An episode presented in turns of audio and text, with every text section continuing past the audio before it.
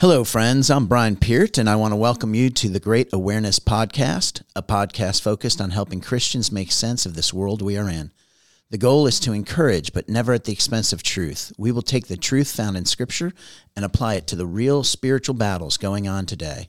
We will ignore preconceived beliefs, news media noise, and politicians' words, and look at actions, what is really going on. Then use the truth of Scripture to accurately discern the times and how we need to respond.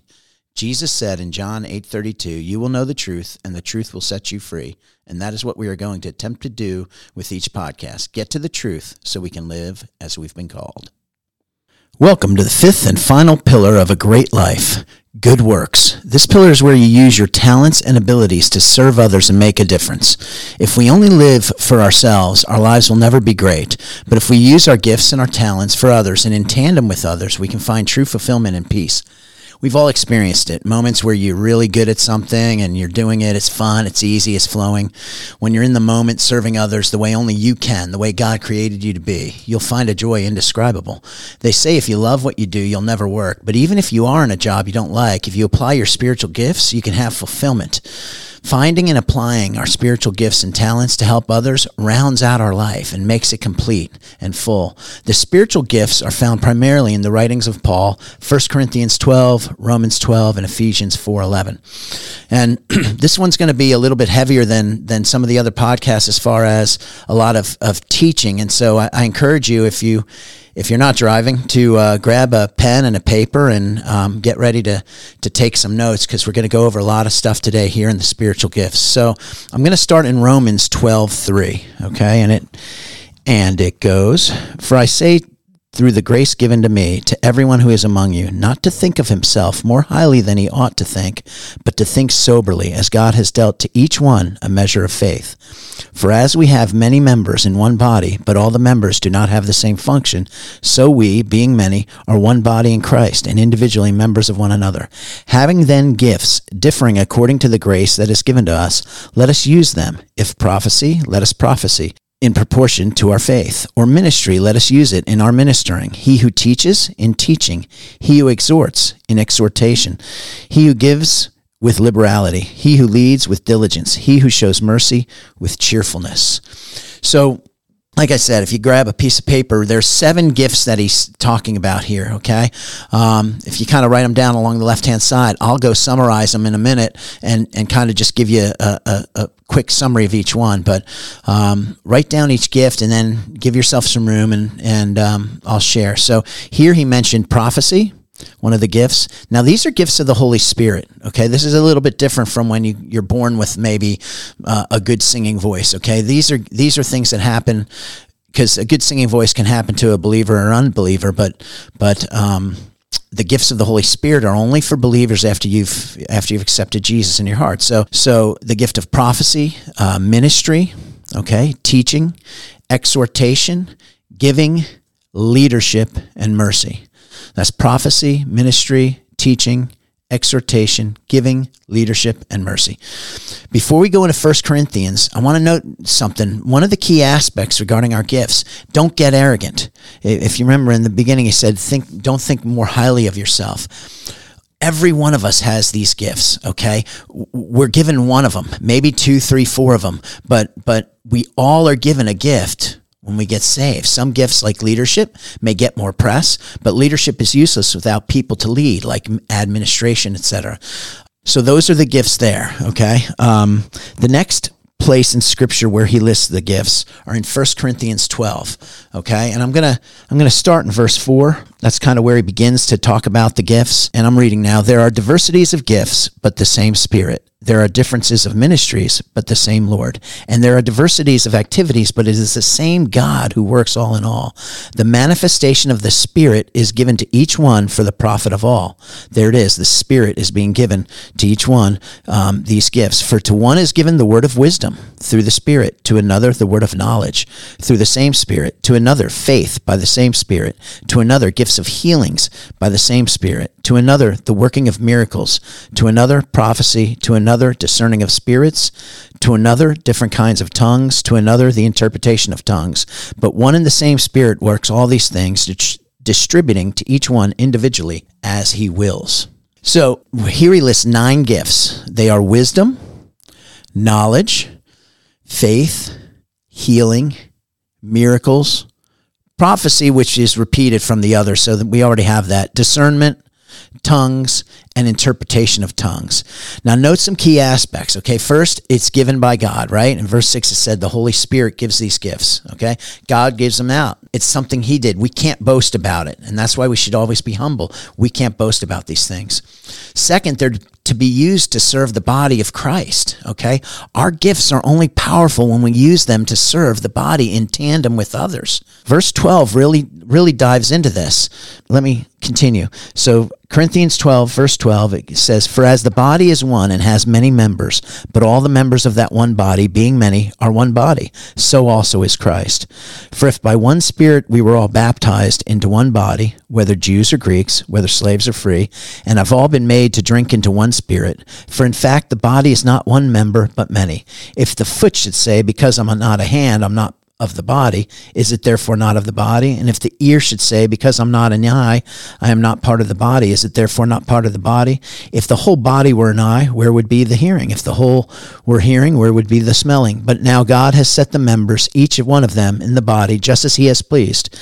And if they were all one member, where would the body be?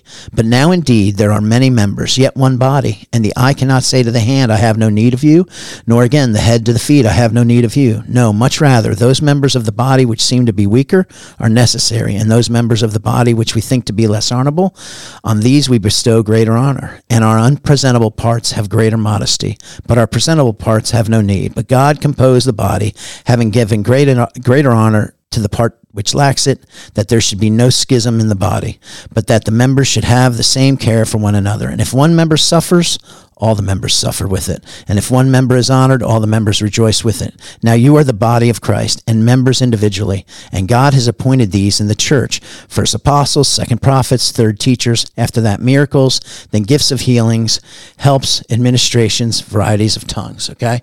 There's some more gifts right there as well. All of these gifts have their highest fulfillment when they're used in conjunction for the glory of God and the body of Christ, okay? We're all different, but we're all part of one body. We all have gifts, guys, given to us by God, and the world needs those gifts. If you really want to be filled up, find your gifts and let, and use them to serve the body of Christ. So the last passage we'll look at is Ephesians four, eleven through thirteen. So let me pop over there real quick. There we go. Ephesians four, eleven. And he himself gave some to be apostles, some prophets, some evangelists, and some pastors and teachers, for the equipping of the saints, for the work of the ministry, for the edifying of the body of Christ, till we all come to the unity of faith and of the knowledge of the Son of God, to a perfect man, to the measure of the stature of the fullness of Christ, that we should no longer be children, tossed to and fro and carried about with every wind of doctrine, by the trickery of men and the cunning craftiness of deceitful plotting, but speaking the truth in love, may grow up in all things into him who is Christ, from whom the whole body, joined and knit together by what every joint supplies, according to the effective working by which every part does its share, causes growth of the body for the edification of itself with love. So here again, we see gifts are used in conjunction with others to build up and strengthen the body of Christ, to make us all complete. We also see some new gifts here, ministry, gifts mentioned here, evangelism, and pastor shepherd. So jot them down. We also see apostles. Now, this is one of those dividing type things in the church, the the the apostles, um, you know, uh, evangelists and pastors, those are those are gifts that we can see. Those are people that we can see. But but apostles, uh, some may feel like um, apostles is something that is still around today. As I see it, Paul's writing this at a time when the original apostles, you know, Paul and Peter and, and John are around. And and I think in this passage, he's actually talking about them when he's talking about he gave some to be apostles. I don't think there are apostles today. And now I know there's some people that may call themselves apostles, and, and there's some that believe that maybe apostles are are people who plant churches, et cetera. I don't want us to be divided as a as a as a family. You know, there's big things. You know, Jesus is Lord, and, and things that we can't we can't waffle on, but. you know, all I have to say on that is I don't, I believe the apostles were those twelve people that God, Jesus specifically called the first twelve, then Judas left, and then Paul came and, and rounded that out. I believe later in Revelation when he's talking about the apostles, I, I think that's, those are the guys. And I think if there's someone out there calling themselves an apostle now, um, if you think differently, that's fine. Just hold yourself up to li- this litmus test is, are you calling yourself that, and is it is it edifying Christ and the body, or is it edifying yourself? If it's edifying Christ and the body, then then then good, we're good. But if not, you may want to think about that. I'm not judging. I'm just saying I think the apostles were a specific role at that time when Paul was writing, filled by Peter, Paul, James, et cetera. I'm not sure it's a gift today. So now we've got about eighteen gifts listed, okay? And this is a podcast, so I, I, I could go over each one of these gifts for hours probably, but but I'm just going to touch on them briefly and then talk about how to find our gifts, your unique gifts, how to find them, and then applying them to build each other up. Tough times are coming to America, guys. We'll, we will need our gifts. We will need your gifts to strengthen the body during these times. As I share each one, I want you to be thinking and praying about which ones may seem to describe you. You probably already have a sense of, of, of maybe things you're good at. Maybe you've done things well in the past and you've had success leading this or that or, or, or whatever. So pray for God to enlighten you more fully to your unique gifts as I share each one. So the first gift we came to was prophecy. That's a unique gift given by God. It's the ability to hear divinely inspired messages from the Lord and to share them. Messages can be prophecies of, of future events. It could be disclosures of secret sins, uh, correction, exhortation, et cetera. These messages should be tested by looking at the scriptures, but the ability to hear and share distinct messages from God is indeed a gift. Um, and I've seen it happen. Uh, ministry or helps was the next one we came to. And, and although it's not maybe as sexy as prophecy, the church couldn't function without it. Those with this gift have a special knack for seeing needs and meeting them. They are joyful, working behind the scenes and helping others. Next one was teaching. These people love to study the Word of God for long periods of time and apply and expound that Word to others. When they're reading, they're thinking about, you know, how they can relate it to others. They take great joy in seeing others apply the truths of God's Word to their lives. They can read Scripture, they get how it applies or it can be applied, and then they share it. It's a great responsibility and one not to be taken lightly, but it's a very important gift in the in the body. The next one was exhortation, which is encouragement. In the Bible, Barnabas was uh, a great example of someone who had this gift. These people are natural encouragers. They encourage others. They point them to God and His power. They're motivators, and they build up, and even when necessary, correct, as long as the goal is growing others up in Christ. The next one we talked about was giving. This is a gift. You know, we're all supposed to give, right? But some people just love to give generously. They're not to be... They don't want to be seen about about it. They just want to serve the body. They they help those who can't help themselves. They they they give, you know, to anyone who asks, really. They're good stewards, and they may even adjust their lifestyle so that they can give more. They take great joy in giving to others. Leadership is the next one. There's a site called Spiritual Gifts Test dot com, Spiritual Gifts Test dot com, that has a beautiful description of leadership that I'd like to share. Um, the Holy Spirit, this is, this is the quote, the Holy Spirit gives the gift of leadership to some in the church to lead them into a, to lead the people into a deep relationship with Christ and each other. They will lead relationally and with a deep concern for others. They tend to be visionary and will take risks to see the kingdom of God advanced. They thrive in crisis situations and can stay calm and point others back to Christ and His sufficiency. The next one we talked about was mercy. We are all called to be merciful as Christ had mercy on us. That's Matthew eighteen thirty-three. But those with the gift of mercy have great empathy for others in their trials and their sufferings. They're able to come alongside people for extended periods of time and see them through their healing process. They are truly the hands of feet and feet of God to the afflicted. The next one was wisdom. That's an innate understanding of God's word and His commandments. And the people with this gift can see through confusion to shed light on God's word. They can draw from Scripture and their own experiences to give proper guidance in a situation that will help others glorify God. Next one was knowledge, kind of similar to wisdom, but different in that the person is usually well-versed in Scripture and has much of it committed to memory.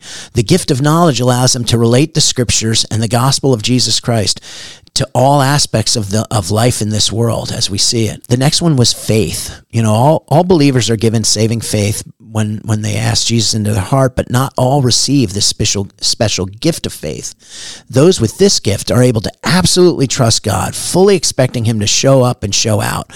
When Peter was asked for money by the beggar, he said, "I don't have money, but this I have. You stand up and walk." That was just faith acting in, in, in real time, okay?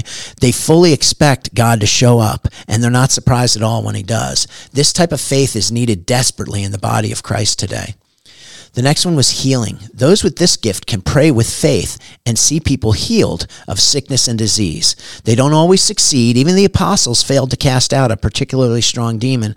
As in all gifts, they are subject to God's will. Ultimately, this gift should bring edification of God, not glory to the person doing the healing, and encouragement to the believers. There's a, a gentleman in my uh, Rotary, Mike Albright, and, and he has this gift. And there's been multiple times where he's been able to pray over someone um, and put his hand on a, a hurt, like a knee or whatever, and, and um, the person was healed. And, he, you know, it's a gift. Though he says we all have the ability, and technically that may be true, this seems to be a particular A peculiar gift. Some have it, some don't. Those who have it must be careful not to get arrogant, but to always point people to the true source of the healing. It's truly Jesus working through them. It's not anything in them. Miracles, kind of similar as far as uh, being, you have to be careful to be humble. Some will say that miracles don't happen anymore, but I have seen them happen multiple times. It always comes about through prayer. And, and and again, not all prayers are answered. Those with this gift are particularly in tune to the Holy Spirit and have a special measure of faith and desire for God to reveal himself. This gift is often accompanied by prayer and a strong petition for God to reveal himself. Again, God chooses when and where he will allow miracles so that one does not get puffed up if they have this gift.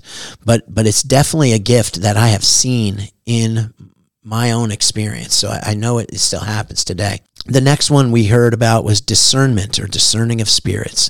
Those with this gift have the ability to look at a situation and tell clearly whether it is of God, the devil, or the world.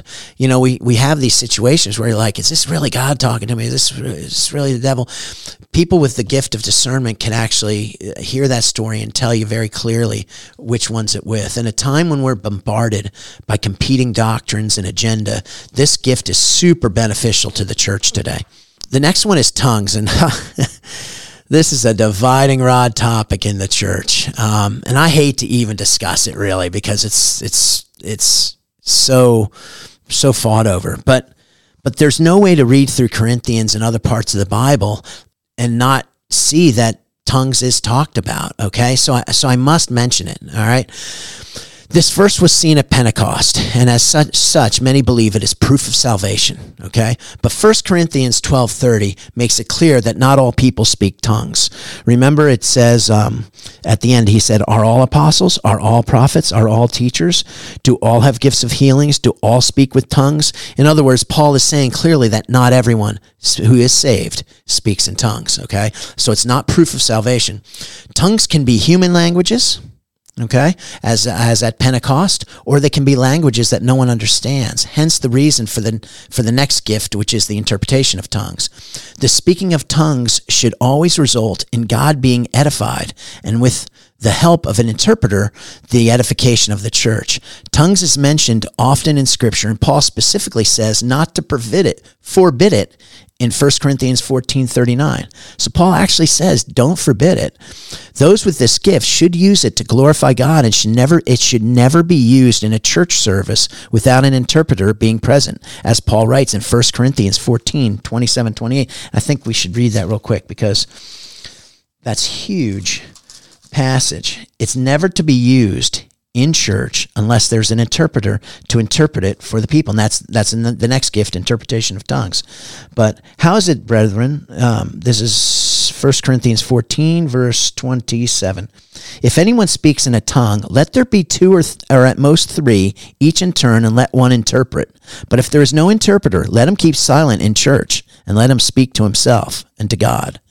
So I know a, a woman who has this gift, and, and she'll go into her closet and she's she's uh, uh, uh, praying in tongues, and, and there's no one around. It's between her and God, and she she she says it's an amazing thing. I've I've never experienced that. So so this is this is a gift I believe that's still around today. But it's not to be used to prove salvation. It's not to be used to puff anyone up. It's not to be even used in church um, unless there's an interpreter around. So it seems clear in Scripture that this is something that can still be there today. So um, the next gift was interpretation of tongues, and that's kind of obvious. It's the gift of understanding the tongues and sharing with others for the glory of God and the edification of the church. Next gift we heard was administration. Um, those with this gift have a peculiar ability to organize and execute plans, similar to leadership, but it's less visionary. They're more concerned with the details, the organization, the admin, think administration, admin person. Those with this gift are the ones getting it done, often behind the scenes, but keeping everyone on task to complete the goal. They're critical in, in any decent running church. Um, The next gift we, we uh, read was evangelism. Like many gifts, we're all called to evangelize, but some are anointed with a particular boldness, an ability to start where someone is and lead them to the gospel of Christ.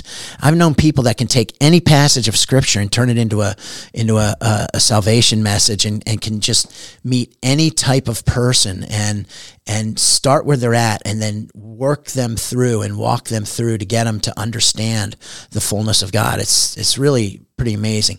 They t- people with this gift have a burden for the lost and will go out of their way to reach them. They can relate to all types of people and can clearly communicate the gospel in a way that pers- that a person will understand. Finally, pastors, shepherds, okay? This is closely related to teaching and leadership. Pastors are first and foremost servants. They have a heart for the well-being of the flock and the protection of the same. The goal of a pastor is to reveal God's glory and power to people who needs God, who need God's grace, and it's usually done through the teaching of the word. Like a like an actual shepherd, they have a burden to protect and care for their flock. Um So there you have it, the specific gifts, gifts listed in Scripture. And everyone who's been saved gets at least one of these by the Holy Spirit. As you listen to them and reflected on them in your life, hopefully you saw one or two that you, you may see in yourself. You certainly can have more than one. Often one is very strong and one or two are lesser gifts. Um, and you get Yet all of it can be used, and yet all of it can be used by God. And there are other talents and gifts that are also given by God, but not mentioned here. These talents are gi- and gifts we are often born with, and maybe to believers or unbelievers. For example, athletes. Um, there are people that are the same height as me, but they can jump four times higher. There are some people that are born with more speed, more strength, more hand-eye coordination, and, and it's a, that is a gift from God. But it but it's to both believers or unbelievers. It, it, it's not just a gift of the Holy Spirit. And even if, and that guy who can jump four times higher, no matter how much I practice, I just won't ever get there, right? So you can use these talents, though, to glorify the Lord. You know, Tim Tebow is a, is someone who had an athletic ability, took it and, and used it as a platform to um, reach people. Um, now, that was a, something given to him by God, right? But but I think he also showed that he had uh, the gift of leadership. Uh, that was obviously one of the gifts given him by the Holy Spirit. And I think evangelism. I think he's a he's he's big on evangelism. So so here's someone who used his gifts. He had a a, a big platform, and he used it, and that's and that's wonderful. Singers can can you can be born with a great voice. Whitney Houston may have practiced singing, but but that voice was a gift from God. And so you have to work in your talents to get better, but you can utilize all of your talents, you know, for the glory of God. So you get the idea. There are gifts you're born with, and then there's spiritual gifts, which are given by the Holy Spirit once you're born again. We can use it all for the glory of God. So guys, if we want to be truly fulfilled, if we want to live a great life, we need to discern our spiritual gifts and then serve the body of Christ. So how do we discover our gifts? There's a lot of good spiritual gift tests. Um, I, I mentioned one earlier, Spiritual Gifts Test dot com. Um, and those are good. You may want to go to your pastor. He probably knows of a good spiritual gift test. Those are good f- for a start, but you should say, take some time. You know, I just listed eighteen of them, for the eighteen that we see in Scripture. Um, take them and, and think and pray through your past successes. Think of things you've done well, especially if you did it effortlessly. Uh, did that event's success come from one of these gifts? Also ask those who know you best. Share the list with them and see what gifts they see in you. A lot of times people that are closest to us know know better than us. They can see better than us what we're gifted in. Personally, I discovered organically, mostly by serving. So serving in your, your workplace, in various ministries, and at church can often be the thing that unveils your gift, okay? Especially the local church body. Remember, the church is Christ's plan for the redemption of the world. Let's not forget that. It, it, it, it's good to go out there and go into our workplace and everything, but the church is Christ's plan for the redemption of the world. So we need to be about the body of Christ. It's where we sh- we we are supposed to use our gifts the most, but can also lead us to discover our gifts. If you start saying yes to serving in your local church, you may discover that you have lots of gifts you didn't even know about. Even if you're a Christian who just shows up on Sunday to get fed and then leaves and never serves, you're missing a key piece. As you serve the body of Christ, and especially the church body, you will discover gifts, and God will bring many opportunities to use your gifts for His glory and edification of the church, only by discovering and then applying the gifts. Just start saying yes to serving in your local church. Listen, if you're a Christian who just shows up on Sunday to get fed and then leaves and never serves, you're missing a key piece of your total fulfillment. As a Christian, we need to serve in our local church, period. When I first started serving in the local church, I was kind of arrogant, actually. I, I didn't get saved until later in life, until I was thirty. So I was already a successful businessman. Um, so when I, I started getting saved, I, I told the pastor where he needed to put me, you know, in leadership and other things. I, I told him, but over time, God convicted me on my arrogance. And, and for years, I've had a basic philosophy. Wherever I get asked to serve, I'll serve. Of course, within reason, as I have time constraints, but but um, but every time I'm asked to do something in the church, I do it because there's growth, there's learning, I'm chipping in, and and it's great. So I've helped direct traffic on Sundays. I've helped in the children's ministry. I've led small groups. I've led men's ministries. I've even preached three times. Um, so don't be afraid to step out where the church has a need. You just may find a spiritual gift. Maybe they ask for help in the children's ministry, and you serve and discover you have a natural ability to explain the Bible in ways that kids understand. Whoa, you have a gift of teaching. Or you accompany the pastor to visit a sick member of the church at a hospital. While there, you seem to be particularly good at calming the person and making them feel better. Hey, you've got the gift of mercy. So a lot of times serving will help you uncover the gifts that you get. You get the point. As you serve the body of Christ, and especially the church body, you will discover gifts, and God will bring many opportunities to use your gifts for His glory and edification of the church. Only by discovering and then applying our spiritual gifts to serve others will we find our highest fulfillment, to be used by God to help others in a unique way that only you can do. That's awesome. That's fulfillment. I kind of want to wrap this with the greatest gift found in First Corinthians thirteen. I'm going to read here, thirteen one. Though I speak with the tongues of men and of angels, but I have not love, I've become a sounding brass or a clanging cymbal. And though I have the gift of prophecy and understand all mysteries and all knowledge, and though I have all faith so that I could remove mountains, but I have not love, I am nothing. And though I bestow all my goods to feed the poor, and though I give my body to be burned, but have not love, it profits me nothing. The greatest gift ever given to us was Jesus, was love itself on the cross, dying for us, dying for you and me to be free. That's the greatest gift. And it kind of brings us around full circle. We started out with love. Remember, the first pillar was love God. The second was love others. Now we end it with love. If you want to have joy, peace, fulfillment, and a life that really makes a difference, both here and for eternity, apply these five pillars. Wake up. Spend some time with God, love on God, then love others. Get into your day loving others, okay? Get into your workplace and turn it into a ministry and give it all you got. Um, make sure you're resting prof- properly. Um, make take advantage of that Sabbath day rest and, and get back in tune with God so that you, you're able to finish the race strong. And then make sure that you discover and apply what you uniquely can do better than anyone else, the gifts that God has given you specifically in the body of Christ, in the church, and then elsewhere in your, in your marketplace. You do these things and you're going to be going through life centered, balanced, in the center of God's will, focusing on, on the best thing to do that day, and, and really being in a place of, of peace and contentment. You do that every day, every week, every year, and you'll have a life of influence, a life of greatness. Take care, and God bless.